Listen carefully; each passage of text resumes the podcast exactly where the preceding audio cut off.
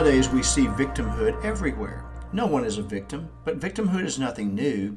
We just hear more about it nowadays because of the advent of social media. We have 24 7 connectivity. Go back to the 1800s. This is a quote from Booker T. Washington's autobiography called Up from Slavery.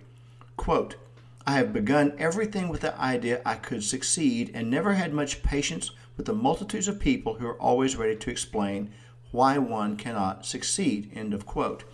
You're not a victim. You never have been a victim. Yes, bad things happen, but you can get through them. You do it through persistence and resilience.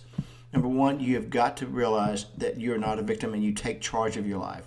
Start with some daily goals, small goals at first, but they will grow in size and direction.